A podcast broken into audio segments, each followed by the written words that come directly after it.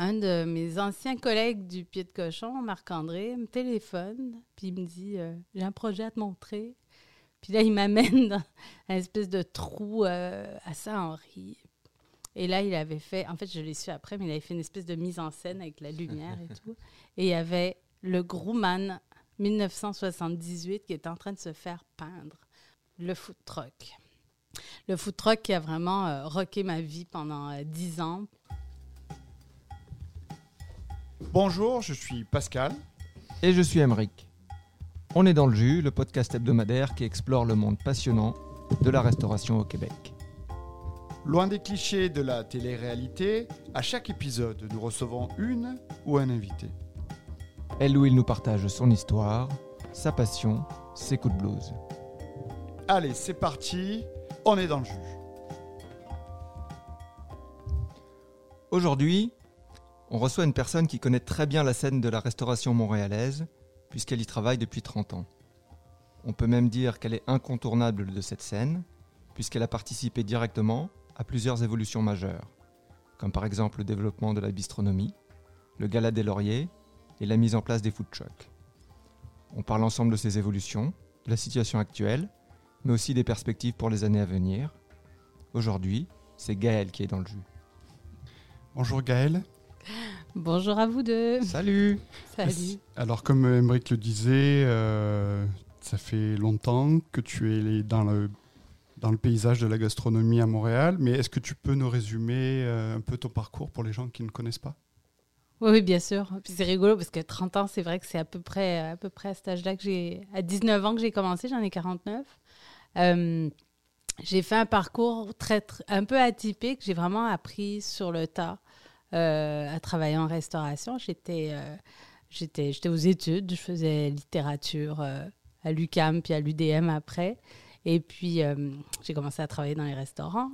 Je suis tombée amoureuse euh, d'un gars qui m'a amenée là-dedans. Je vous, je, je vous évite, je saute ces étapes-là un peu, mais je me suis retrouvée euh, rapidement serveuse. Et euh, pour après me rendre compte que c'était peut-être pas exactement ça que j'aimais faire et que j'aimais plutôt la, la corde d'eau, la gestion, etc. Donc, euh, j'ai quand même été serveuse à la moulerie, qui était un espace, un endroit absolument euh, mythique de- d'Outremont, sur la rue Bernard, qui est maintenant la brasserie Bernard. Mais à l'époque, la moulerie, c'était quelque chose de. Ça a vécu longtemps, ce resto-là. Fait que c'est un peu là que j'ai fait mes classes. Puis après ça, un autre restaurant à Outremont, où là, j'étais un peu plus en charge. Ça s'appelait La main à la pâte. Et euh, c'est bah, c'est là que j'ai rencontré euh, Olivier Perret, notamment. qui est, euh, Olivier. Salut Olivier. Et donc là-bas, j'étais en charge de la salle à manger. Bon, c'était pas très grand, on était trois. donc, mais, mais je m'occupais, je prenais, j'ai pris des trucs un peu en, Une bonne façon d'apprendre en tout cas. Ouais, ben exactement. Ben, j'ai un peu laissé à ma mère avec les clés euh, de la maison et puis, euh, et puis on apprend. Et puis, euh, donc après ça, j'ai pu. euh, Qu'est-ce que j'ai fait après? Deux, trois petits machins, mais euh, j'ai travaillé au Lalou, puis au Whitloaf, puis, euh, puis après au pied de cochon.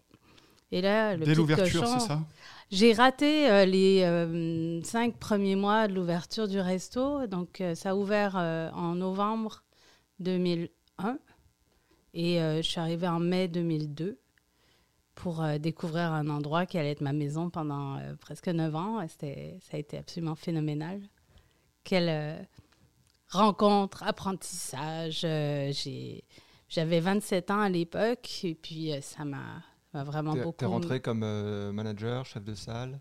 J'étais serveuse, mais pas très longtemps. Quelques, Au bout de quelques mois, Martin Picard, je me souviens, il m'a m'a emmené euh, dans la ruelle derrière. Je me suis dit, aïe, aïe, aïe, qu'est-ce que j'ai fait? Et, euh, et il m'a proposé d'être euh, responsable de salle, comme, euh, comme il l'appelait. Je me suis retrouvée donc à gérer la salle à manger, les clients, le personnel, et puis un peu son agenda à Martin, parce qu'à un moment donné, c'était, ça devenait gros, là. Ça a bougé, ce resto-là. Alors, est-ce que pour ceux rares qui ne connaîtraient pas le, le pied de cochon, tu peux euh, nous expliquer en deux, trois mots c'est quoi ce restaurant et en quoi il a changé euh, la gastronomie à Montréal? Alors, euh, c'est le 536 rue du Lutte, Est, Sur le plateau. sur le plateau, euh, 82 places assises. il n'y avait pas de terrasse. C'était le premier resto où on faisait de la bouffe un peu haut de gamme et où il n'y avait pas de nappe. Et je me rappelle à l'époque que les gens étaient absolument euh, étonnés et des fois vraiment euh, très frustrés de ne pas avoir leurs ustensiles posés sur une nappe. Alors que maintenant, on se rend compte que c'est quelque chose qui est euh, tellement naturel maintenant de ne pas avoir de nappe. Mais à l'époque, je me souviens que les gens prenaient leurs serviettes et se faisaient une espèce de, de petit napperon avec pour poser leurs ustensiles et leurs assiettes après dessus. Donc là, on est en 2002. Martin, la façon dont il a créé ce resto, je me rappelle bien, euh, était vraiment inspiré par euh, la cuisine euh, de brasserie française. Et c'est vraiment inspiré de ça pour aller créer un menu avec des, des plats très, très, très français, mais avec des produits québécois, avec une twist québécoise qui était absolument passionnante à l'époque, avec une grosse section évidemment pour une place pour le foie gras. Et le foie gras au Québec, ben, c'est lui qui l'a mis sur la map. Hein. Faut pas, euh, faut- qui l'a rendu accessible, notamment en créant la fameuse poutine au foie gras, qui a euh, été Mythique. encensée, hein, Ouais. vraiment. Puis, Ouais. euh, puis c'est vrai que c'est bon, hein. Faut pas, euh, faut pas craindre. hein. Ceux qui l'ont pas goûté, ils ont tort. Mais euh, ouais, donc un endroit vraiment très intéressant et qui a. Ah oui aussi, non fumeur. Ouais. Parce que c'est un des premiers restos qui a ouvert et qui était non fumeur. À l'époque, on avait toujours des sections fumeurs dans les restos. Ah, ça, je savais pas. Ça, c'est Ouais. ça, c'est Mais intéressant. c'est parce que c'est une salle et que c'était difficile de les différencier, les deux sections, ou c'était par... euh, Bah, de un, bon, Martin a jamais beaucoup aimé la cigarette par, euh, au départ, mais aussi c'est parce que c'était une cuisine ouverte. Et rares étaient les restos à l'époque où il y avait justement cette cuisine ouverte comme elle est encore maintenant, en plein cœur du restaurant, avec un grand bar et les gens, si je me souviens bien, ah si je sais, c'est la table euh, siège 208, donc il y a huit sièges devant la cuisine euh, où on voit exactement ce qui se passe dedans. Et c'était très très novateur à l'époque. Donc d'aller fumer des clopes euh, en pleine cuisine, ça passait vraiment pas. Donc c'était une excellente excuse pour euh, ne pas avoir de section fumeur dans le resto. Et puis finalement, il est resté. euh, non, plus- après, bon, les lois ont changé. Puis maintenant, ben, Normal. on fume plus. Ouais. Ah, mais euh, ouais, c'est ça. Ça, c'était vraiment euh, très novateur aussi. Donc pendant ces neuf années au pied de cochon, tu as vu euh, la clientèle changer, as vu, La tu disais clientèle, dé- la clientèle arrivée déjà. la clientèle, oh, ça s'est ouvert, ça s'est bien ouvert dès le début, non? Ça a marché dès le début? Ça a si bien marché au début, oui et non. Là, je veux dire, moi, je me souviens à l'époque, euh, quand j'ai commencé, on faisait, on faisait 50 couverts, euh, on était dans le jus. C'était waouh, quelle grosse soirée et tout ça. Puis euh, au bout de deux ans, trois ans, ben, on t'appelle 200 par jour, Ouais. facile. Puis Et puis ça allait. ça allait, c'était la folie furieuse avec les intérêts médiatiques et puis la présence euh, télévisuelle, la création de la cabane à sucre aussi qui a été vraiment un truc euh, formidable. C'était pas euh, la, cabane à sucre à l'époque là parce qu'elle a, il a été ouverte en 2008, je crois, 2008-2009 cette cabane à sucre du pied de cochon. À l'époque, ça n'existait pas, cette version euh, gastronomique de la cabane à sucre. Donc, tu des, espèces de créations, puis des... La cabane à sucre était quand même. Oui, c'est vrai, une révolution parce que c'était pas cher pour ce que c'était, beaucoup de plats. Et on re- retournait chez nous avec des plats à manger pour trois jours, avec les restes pour trois jours. Moi, quand j'y étais, ils commencent par t'amener sur la table les, les, les contenants vides et puis ils disent vous en aurez besoin. Et là, Ah, tu, tu oui. comprends ce qui va t'arriver euh, et puis effectivement, ça arrive, tu repars avec beaucoup de choses. Euh, ouais, c'était vraiment... euh, ben, je crois que c'était l'idée de faire un truc gargantuesque, mais les cabanes à sucre au Québec, c'est la même chose. Ils apportent à manger jusqu'à ce qu'on arrête. hein. C'est... c'est juste que vu que c'est pas super bon tout le Voilà, temps, on en c'était mange ça, un surtout peu la moins. révolution, c'était la qualité de la nourriture. Ouais. c'est pas gentil ce que je dis. Mais ce que je trouve intéressant avec la cabane à sucre aussi, c'est se dire que. On... puis Je crois que c'est là que ça a un peu commencé ce questionnement sur la provenance du sirop d'érable. Puis être capable d'avoir un sirop qui est fait à un endroit précis avec une espèce de. d'être capable de voir un peu le terroir du, du- de la cabane. Parce que c'était du- pas tout le temps le cas et c'est pas tout le temps le cas dans les cabanes à sucre euh, Ben, si, si. Dans les cabanes à sucre, ils, vendent- ils servent leur propre sirop. Mais le sirop qu'on achète dans les supermarchés, en général, il est mélangé. C'est un mélange de cabanes qui se met ensemble, puis là, ils font une espèce de Mm. truc. Donc, on ne sait jamais exactement la provenance. Puis là, maintenant, on voit dans les, euh, les épiceries un peu spécialisées, il y a toutes sortes. Bon, on voit surtout avec ça, je crois que ça s'appelle ma cabane, là. Les, c'est des, des sirops, justement, puis on connaît la provenance, puis il y a le nom de la cabane à sucre dessus, puis comme ça, ils sont capables de le vendre. Mais je sais qu'il y a une époque où il y avait un règlement qui disait faut batcher, c'est-à-dire on met tout ensemble, et puis après ça, on fait des des, des sortes de sirops qui sont euh, du plus obscur au plus clair, et puis euh, c'est tout. C'était comme ça qu'on pouvait les différencier. ça, ça paraît d'un d'un autre temps, parce qu'aujourd'hui, tu, on met en valeur le terroir, on met en valeur la provenance, on met en valeur les producteurs. C'est nouveau, ça. On faisait Ouais. pas ça avant. On faisait pas ça du tout. Il y a 20 ans, ça a commencé. Ça a commencé. euh, bon, allez, on va parler de Normand Laprise un peu, parce que c'est quand même de sa faute, tout ça. Grâce à lui, on a quand même cette réflexion-là qui est euh, très nouvelle, de mettre de l'avant les producteurs, mais on n'avait pas ça, euh, pas ça avant du Normand tout. Laprise avec euh, le Toqué, c'est qu'elle a, il a lancé son restaurant en quelle année? Oh là là, la grande question, euh, c'était bah, bien avant le pied de cochon. Le citrus, hein, ça s'appelait. C'était pas, c'était avant le toqué. Il a commencé au citrus avec Martin Picard. Donc à l'époque, si je me rappelle bien, Martin Picard travaillait avec Normand Laprise au citrus. Normand a ouvert le toqué ensuite sur la rue Saint-Denis. Et puis euh, après ça, le pied de cochon a ouvert, puis le toqué a bougé. Le toqué est parti s'installer à la place Jean-Paul Riopel, maintenant dans le Centre-ville. Et donc le Toqué, très classique dans le, le service, de- des nappes sur les tables, grande table de Montréal. grande la table de première et grande par contre table. très gastronomique, la part très très très belle aux producteurs exceptionnels du Québec. Avant lui, est-ce qu'il y avait cette référence de, de table gastronomique à Montréal et au Québec? Euh, oui, quand même, évidemment. Il y a quand même Marc Decamp qui était là avec la chronique, euh, avec Olivier aussi, qui sont là depuis vraiment longtemps. Ils ont ouvert il y a... avant que vous arriviez euh, ici. Puis la chronique est encore ouverte, hein, c'est sur Laurier. Je ne sais pas si vous avez eu la chance de manger là, c'est absolument euh, extraordinaire ce resto-là. Mais ça, c'est des vraies tables québécoises. Euh, mais à- il y a ce qu'il y avait aussi en même temps, c'était des grands restaurants français. Puis italiens aussi, beaucoup. Là, on avait vraiment, on avait affaire de la, de la grande gastronomie aussi. On peut revenir sur ton parcours après euh, le pied de cochon?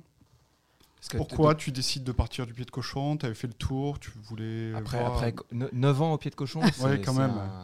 énorme. c'est énorme. Euh, j'ai eu ma crise de la quarantaine à 35 ans. je pense que c'est ça. J'ai fait vraiment, j'ai eu un moment où je me suis dit, tiens, je suis pas, euh, je suis pas bien, je suis pas sur, euh, je suis pas sur mon X, là, comme ils disent. Là, ça marche plus. Je me faisais moins de fun. euh, J'étais, un peu déprimée. euh, je pense que j'ai eu un moment vraiment un passage à vide euh, aussi au niveau de ma vie personnelle. Puis euh, mon, euh, mon petit frère habitait à Los Angeles j'ai eu le moyen de prendre huit mois de congé Ah, où j'étais me balader beaucoup aux États-Unis notamment. Et je faisais vraiment des New York et euh, Los Angeles et puis aussi tout ce qui est entre les deux. J'ai vraiment eu beaucoup de chance. euh, j'ai voyagé pas mal. J'ai donné un coup de main à mon pote euh, Hugues Dufour qui a ouvert un resto, des restos absolument extraordinaires à, New York, hein, dans Queens. Et puis, et puis c'était au même moment, fait que j'ai vraiment pu en profiter. Et puis, à Los Angeles, ce que j'ai vu beaucoup, ben, c'est les food trucks. Euh, la cuisine de rue. euh, puis je suis vraiment tombée euh, en amour avec Los Angeles. Il y a beaucoup de gens qui disent que LA, c'est une ville qui est difficile, qui n'est pas agréable, qu'on n'aime pas trop. Puis finalement, moi, j'adore cette ville. Je me suis fait un plaisir d'aller justement la découvrir parce qu'elle est dure à découvrir, mais de, de- on se donnait, on se faisait des plans, euh, genre euh, essayer de trouver du foie gras en Californie où c'était illégal, tu sais, par exemple. Fait que là, on arrivait, puis on a réussi à, à se faire des plats. euh, Trouver, euh, sous le manteau des, Ouais, des vendeurs à côté des Rolex. de foie gras. Presque, presque. Ouais, c'était vraiment c'était sympa comme époque. Beaucoup, beaucoup de cuisine avec les produits californiens. Je veux dire, c'est c'est extraordinaire ce qu'ils ont là-bas quand même. Fait que ça, ça a duré un moment. Puis après, quand je suis revenue à Montréal, un de mes anciens collègues du pied de cochon, Marc-André, me téléphone. Puis il me dit euh, J'ai un projet à te montrer. Puis là, il m'amène dans un espèce de trou euh, à Saint-Henri. Et là, il avait fait, en fait, je l'ai su après, mais il avait fait une espèce de mise en scène avec la lumière et tout. Et il y avait le Grumman 1978 qui était en train de se faire peindre. Donc le, le camion. Le food truck. Le food truck qui a vraiment euh, rocké ma vie pendant euh, dix ans, puis, euh, puis qui s'est fait avaler par la COVID, euh, par la pandémie malheureusement. Alors, comment on met ça en place? Parce que c'est arrivé sur la scène, on a l'impression qu'en en deux ans, tout le monde avait son food truck, on en voyait partout. Et euh, deux ans avant, il n'y avait rien. Et deux ans après, bah, c'était plein. Il y avait les festivals, il y, avait, euh, il y en avait partout. Quand, quand on a ouvert le Grumman 78, il y avait une fille qui avait un petit camion qui faisait des crêpes, qui faisait un peu de festival. Ça, c'est par la grande région montréalaise, là, parce que c'est sûr que les cantines mobiles au Québec, il y en a depuis des années, il y en a depuis toujours, mais c'est des cabanes à frites beaucoup. Ouais, là. les patates, les patateries. Des euh, patates, ouais. des patates. patates. Euh, mais du, de la vraie restauration sur roue que- comme telle, il n'y en avait pas vraiment. Mais en même temps, on n'a rien inventé parce que nos voisins du Sud, euh, eux, les food trucks, ils connaissent. hein. Puis ça fait longtemps qu'ils en ont aussi. Donc, euh, on a vraiment suivi une mouvance qui existait déjà puis qui était en train de se développer beaucoup aux États-Unis. Et puis donc, on a créé le, le premier vrai euh, food truck à l'américaine à Montréal avec notre. c'était un camion de pompiers, hein, notre Grumman. ok. euh, ouais, ouais c'est un poste de commandement des pompiers de Hemingford que mon associé Hillary avait acheté sur Kijiji pour, euh, je crois, 3000 dollars, un truc comme ça. Et puis, euh, donc, euh, ils l'ont vidé au complet, strippé, comme on dit, Mm. puis construit une cuisine vraiment de base pour être capable de faire des tacos. On voulait faire des tacos. Alors, quel genre de tacos? Ben, on n'est pas mexicain, alors on va faire des tacos euh, ben, québécois, alors inspirés de toutes les différentes euh, communautés culturelles qui, euh, qui, habitent Montréal. Donc, on, des- a fait des tacos. Les tacos vietnamiens, c'était vraiment nos tacos les plus connus. Le banh mi, c'était formidable. À cette époque-là, vous êtes les seuls. C'est pas encore légiféré. Et là, tu décides de créer l'association des food trucks, c'est ça?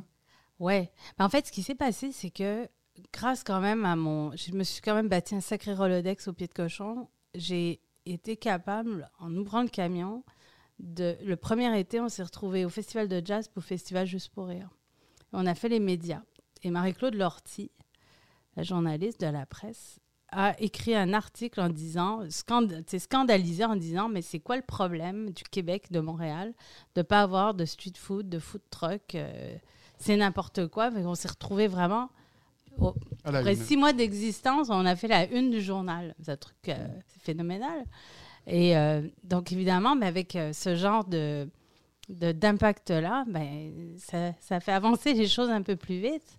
Ce qui fait qu'en 2013, on était sur, euh, avec la ville de Montréal en train de travailler sur un projet pilote pour aller mettre en place la première réglementation pour autoriser la cuisine de rue, la vente sur le domaine public à Montréal, qui était interdite depuis euh, 1947.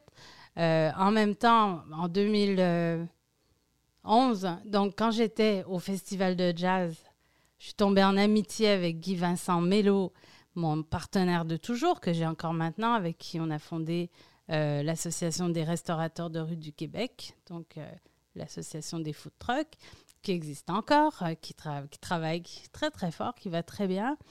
Euh, et puis en même temps, de la même année, euh, la- ou l'année suivante, on a ouvert euh, les premiers vendredis au Stade olympique, qui est maintenant à sa onzième année, et qui est le plus grand rassemblement récurrent de food truck au Canada.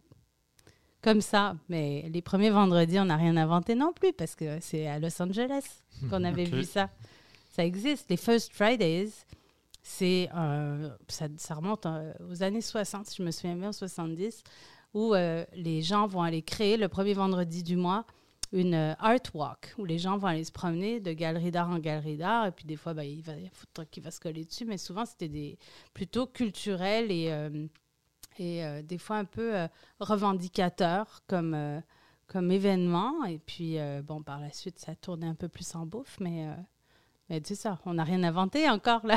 Mais les premiers vendredis sont. euh, Et donc là, les premiers vendredis, ça commence quand? Le 2 juin. Donc allez, euh, allez sur l'esplanade euh, du parc olympique, vous allez bien manger.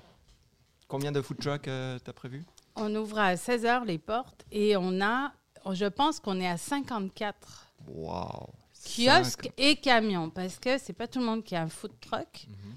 Il y en a, il y a certains restaurateurs qui viennent en, en kiosque. Alors on est en mode euh, street food à fond la caisse. Nice. Alors aujourd'hui, comment est l'industrie des food trucks? Il y a eu une euh, vague euh, au début, Une grosse vague au début. très grosse vague. Puis il y a eu un rééquilibrage, euh, Un très gros creux. un très gros creux, le Covid, qui, A, tu- qui a fait mal. Mais écoutez, euh, ce qui est quand même particulier avec le Covid, c'est qu'on a réussi à, quand même fa- faire valoir le fait que d'avoir une cuisine mobile, c'est safe. Et puis on peut se promener et puis aller justement au devant des gens, puis aller leur faire à manger. Chez eux, à place de les faire venir dans une salle à manger euh, où on peut pas manger avec le masque et tout ça, fait que finalement, au niveau de la pandémie, il y a des camions qui s'en sont hyper bien sortis. Euh, puis je me souviens, là, les- la, première, euh, la première année, on avait des, des CHSLD, des hôpitaux qui nous appelaient puis qui disaient on voudrait avoir des food trucks, on n'a pas de bouffe, on manque de bouffe. Fait que finalement, on s'est retrouvé quand même dans une, une position vraiment très particulière, mais euh, où euh, les, les food trucks étaient ouverts parce que les traiteurs avaient le droit d'opérer pendant la COVID, alors que les restaurants avec leur salle à manger étaient tous fermés. Fait que finalement, il y a beaucoup de camions qui s'en sont euh, bien tirés. Et puis ce que ça a fait, là, ce qu'on voit maintenant, là, en 2023, c'est que les food trucks sont complètement débordés par des demandes de, de parties privées. Ils sont euh, ultra, ultra occupés. Ah donc en fait, ils n'ont pas disparu, ils, ont, ils sont sur des, Ils sont des- là. des- des mariages, des, euh, des anniversaires, c'est- plus trucs. rentable que de rester sur les emplacements dédiés par la ville qui sont assez limités, c'est ça? Ouais, bah oui, exact. Parce que malheureusement, les emplacements qu'on a, ils sont pas euh, tous terribles là, donc euh, et il n'y a pas de sécurité. S'il pleut, s'il y a, s'il y a Ouais. personne, ça dépend. Bon. Donc euh, les camions, ils vont aller remplir leur calendrier d'abord avec de l'événementiel euh, privé, privé où ils ont des garanties de vente. Après ça, ils vont aller se faire, un- ils vont aller se booker sur des festivals où on sait qu'il va y avoir du monde. Euh, On parle de, euh, je sais pas moi, le festival des Montgolfières, les premiers vendredis au stade olympique, tous ces trucs-là. Les camions, ils viennent, ils savent que c'est bon, il y a du monde. Et puis après, ils vont aller finir de remplir leur calendrier avec euh, justement des sorties en ville ou des trucs un peu plus euh, risqués. Donc c'est pour ça qu'on les voit pas beaucoup en ville, malheureusement. Mais euh, ils, vont, ils vont vachement bien. L'industrie est en pleine forme en ce moment-là. Ils, travaillent bien avec Uber, avec les plateformes de livraison aussi, ou ils n'ont pas du tout besoin de ça, puisque c'est une autre euh, clientèle? Il n'y a pas de lien vraiment avec, avec Uber. c'est... Il y a beaucoup de food truckers qui ont aussi leur propre resto, donc ils vont utiliser les plateformes de livraison avec leur restaurant en dur, mais les food trucks comme tels n'utilisent pas les plateformes de livraison parce qu'en général, ils vont plutôt aller servir à, ils vont aller servir à manger euh, aux gens euh, qui sont à proximité. Donc euh, non, il n'y a pas tant, tant de livraison comme ça. non. En plus de t'occuper des food trucks, qu'est-ce que tu fais actuellement? Qu'est-ce que tu as fait? Qu'est-ce que j'ai fait? Alors, en 2014, avec euh, Guy Vincent Mello, on avait déjà donc euh, l'association des restaurateurs de rue qui fonctionnait et tout. Puis là, il y avait le volet événementiel qui se développait de plus en plus. Et on a créé un, un OBNL, un autre, un organisme à but non lucratif, qui s'appelle la Société culturelle Les Survenants. Et euh, cette entité-là, sa mission, c'est de créer des événements et de mettre de l'avant le fait que la gastronomie, c'est culturel et qu'on devrait peut-être euh, le reconnaître un peu plus. Donc, on s'est appelé Société culturelle des survenants et on fait de l'événementiel gastronomique. Pourquoi les survenants? Ah, c'est tellement joli, non hein? C'est c'est vraiment joli. C'est vraiment joli. Euh, le Survenant, c'est un roman de Germaine Guévremont, classique euh, littérature québécoise. Et l'histoire du Survenant, qui est absolument jolie, c'est que c'est un survenant. Les survenants, à l'époque, c'était des jobbers. hein. Ils venaient passer une saison dans un village, puis ils venaient faire... euh, celui, se faisaient nourrir le puis après ça, ils s'en allaient. Et donc, dans l'histoire, dans le roman, c'est un peu ça qui arrive. C'est un survenant qui arrive. euh, qui s'installe, qui se, qui se connecte à sa communauté, qui rend les gens heureux et qui s'en va sans laisser de traces. Et c'est ce Il qu'on voulait. une femme en amour derrière lui. Exactement. Peut-être on ne sait pas s'il va revenir l'année suivante ou pas. Mais oui, donc c'est ça l'idée des survenants, c'était de justement d'arriver quelque part, d'amener du bonheur, de créer une espèce de village éphémère ou un truc comme ça. Et puis après de s'en aller et de pas laisser de traces, donc d'être éco-responsable aussi, puis de toujours créer quelque chose un peu qui laisse, euh, qui laisse des traces euh, humaines et culturelles et qui peut revenir éventuellement c'est, aux besoins. Donc, là, euh, tu n'as pas laissé une trace, tu as laissé beaucoup de traces parce qu'il y, a- il y a énormément d'activités dans, ce, dans, dans cette OBNL. Dans, le, dans les survenants? Oui. Ah bah oui, mais c'est mais c'est cool, hein. on, se fait, on se fait du fun, on a créé toutes sortes de machins. Pendant la COVID, on a... euh, on essaie de réfléchir à... Bon, de un, les premiers, les premiers vendredis, on sautait. Hein, on s'entend que d'aller faire des rassemblements de 20 000 personnes en pleine pandémie, c'était un peu délicat. De toute façon, on ne pouvait pas. Et euh, on a vu que euh, les marchés restaient ouverts. Et donc, les salles à manger étaient fermées, les magasins étaient fermés aussi. Et donc, on s'est dit, tiens, et si on faisait un marché extérieur, mais qui mettrait en valeur tous les commerçants d'un quartier, et en l'occurrence, là, c'était le sud-ouest de, Montréal, donc tout autour du marché à Toiteur. On s'est trouvé un spot au bord du canal de la Chine, euh, qui s'appelle le Lianor. Et puis dessus, ben, on a créé le marché de quartier, le sud-ouest, qui était super. Pendant la pandémie, c'était vraiment sympa. On faisait ça le dernier week-end du mois. Euh, puis j'en parle au passé parce que cette année, le Sud-Ouest ne revient pas. Ah bon? Non, Pourquoi? Ben, parce que le Sud-Ouest était parfait pour la pandémie. Là, maintenant, on se rend compte que d'aller euh, expa- expatrier ou exporter des gens qui ont déjà leur commerce, ils aiment mieux, avoir que, ils aiment mieux que le public vienne chez eux. Donc, euh, c'est beaucoup plus compliqué de créer un marché de quartier comme ça euh, sur, un, sur un Bordeaux. c'est, pas, ça, ça a moins marché l'année dernière, on l'a vu. Il y avait moins de, c'était moins novateur. Donc, je pense que ce qu'on a créé là, c'était parfait pour la pandémie, mais cette année, c'est pas. Vous êtes parti sans laisser de traces. on est, on est les- et on bons est souvenirs. et voilà Euh, exactement.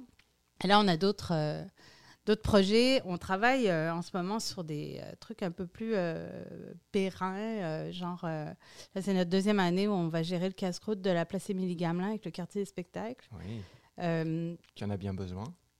qui en a bien besoin. Ouais. hein. C'est un peu tristounet, je sais pas. euh, Triste. Ouais, puis bon, euh, on s'entend que nous, on fait, on a une activité saisonnière là-bas, là, on ferme euh, début septembre, fait que ça, ça remplit pas les façades, ça remplit pas les commerces Non. du quartier. non Le, jardin Gamelin, c'est un, un square de Montréal. Tous les commerces sont un petit peu désertés, où il y a eu euh, il y a beaucoup. Le magasin Archambault qui vient de fermer, qui était le, le dernier grand magasin du coin. Ouais, Ouais, et le qui est, un grand peu, qui est un disquaire, peu hein. laissé à l'abandon, alors que c'est dommage parce qu'il y a une place euh, fantastique pour faire des événements. Mais, les jardins Gamelin sont à leur neuvième édition, hein, c'est leur neuvième saison.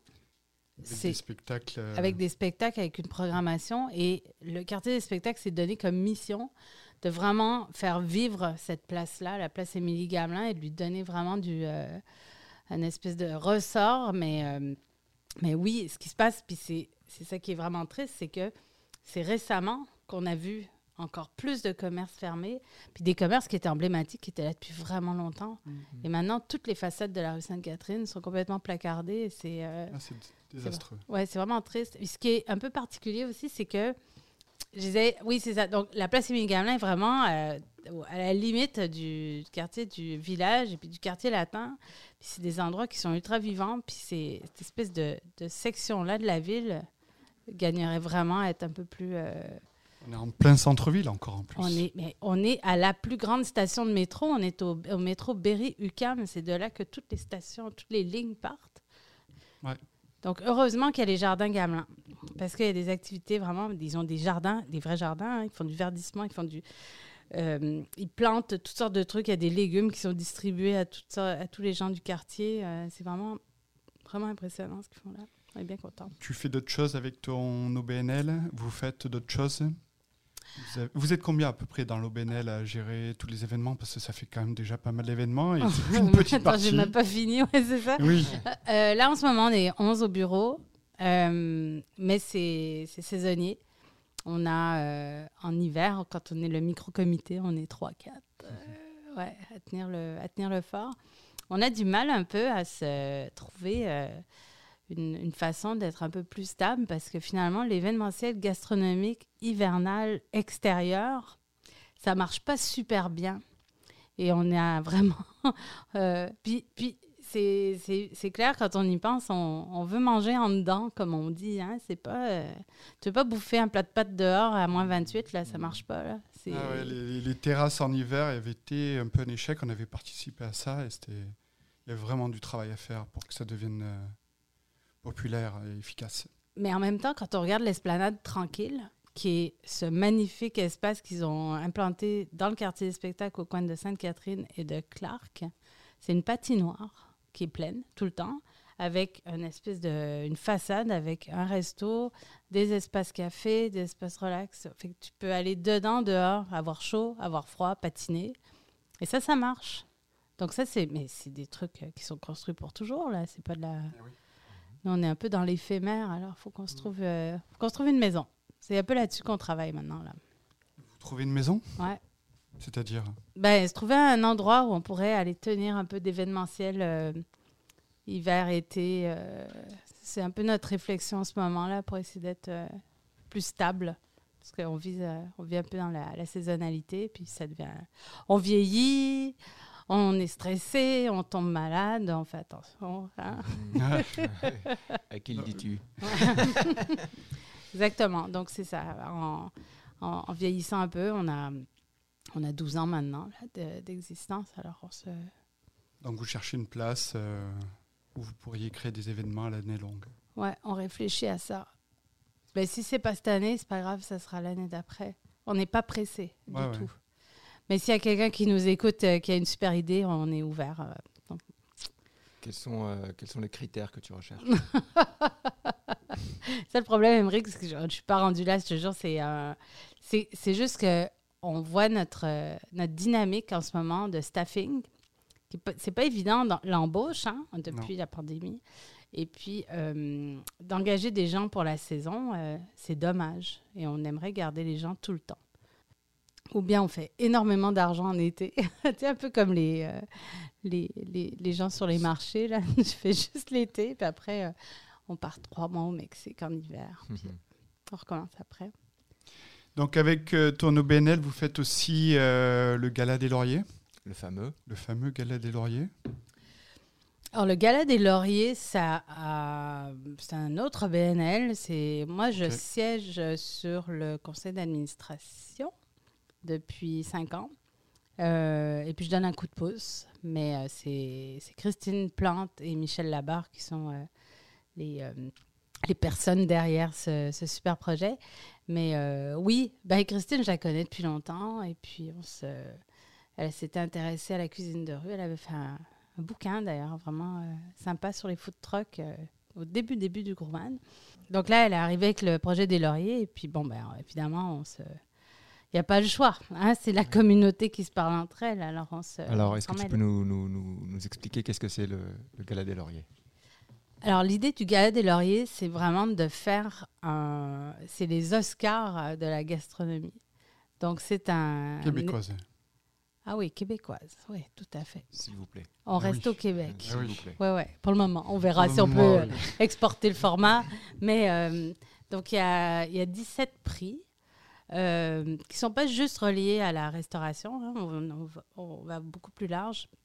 Et puis, on va euh, aller mettre de l'avant. Parce que ce qui est important, ce qui est cool avec les lauriers, c'est vraiment le processus de vote. C'est que les gens de l'industrie, on dit c'est pour et par et pour l'industrie. Donc, la brigade vote et met en nomination tous les gens qui se retrouvent finalistes. Donc, on est vraiment dans un système où c'est un, un système de votation par les, par les pairs.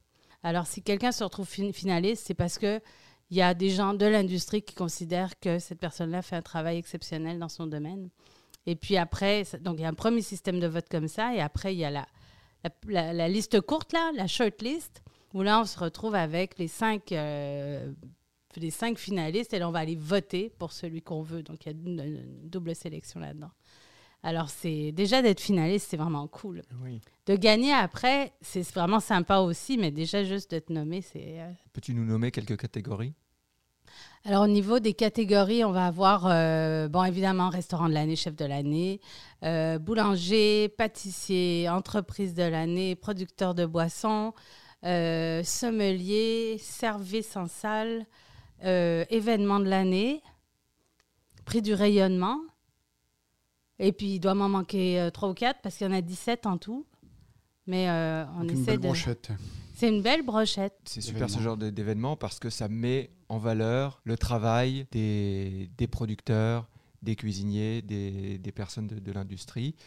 Et il y a finalement, il y a très peu d'événements comme ça euh, au Québec. Euh, J'en connais pas énormément. Tu as, des t'as des listes comme celle qui est sortie sur les, Mm. les 100 meilleurs restaurants du, du Canada.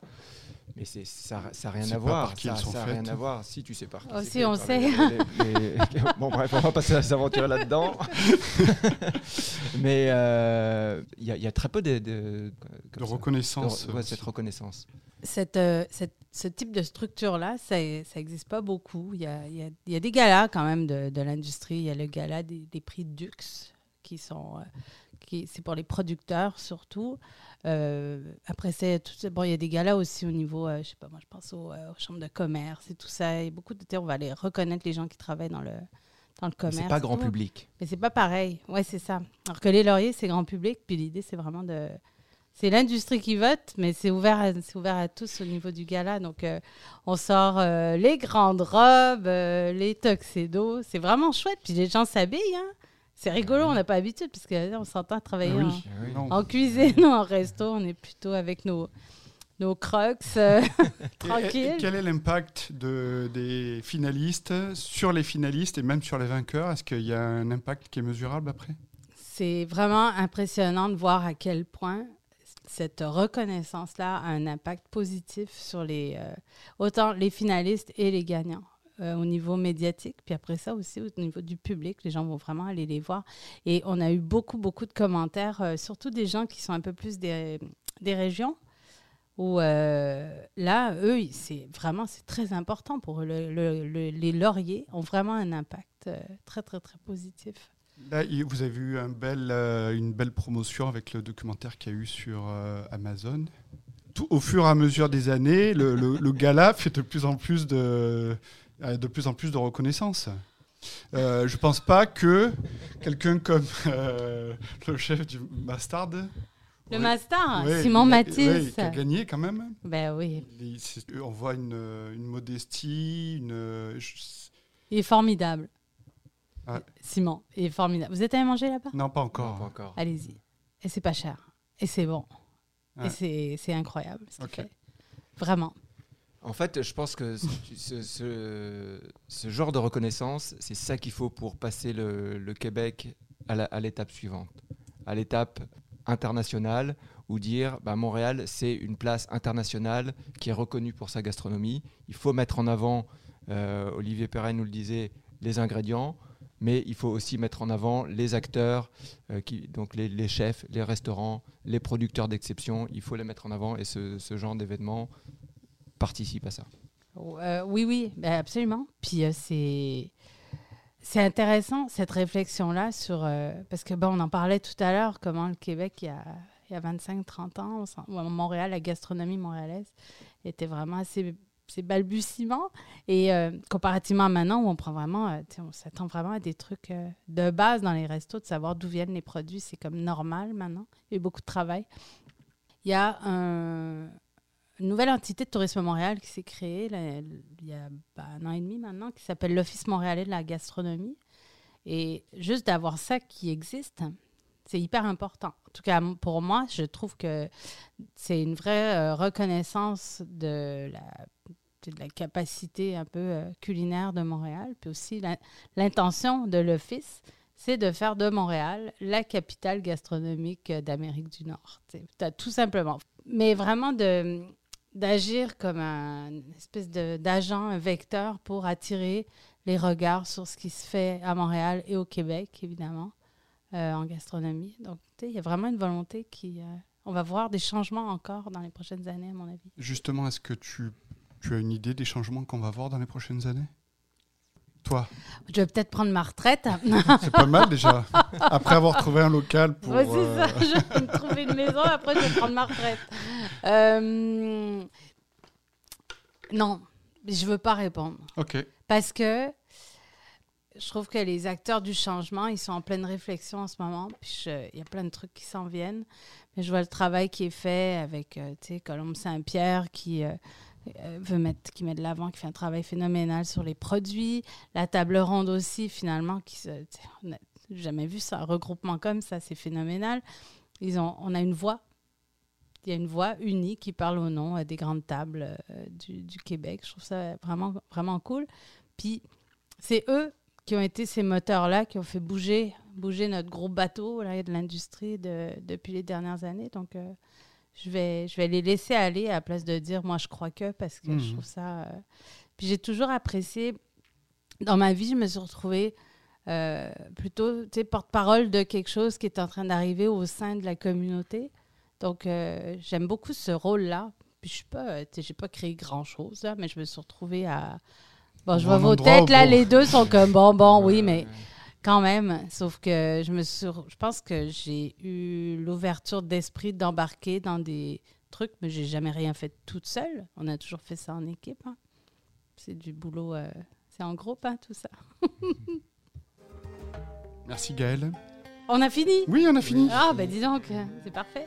Merci beaucoup pour euh, Merci ta pour euh, participation. ta générosité, ta disponibilité. Si vous avez euh, des idées de podcasts, si vous avez des idées de thèmes ou d'invités, n'hésitez pas à nous les partager sur les réseaux sociaux. Ciao.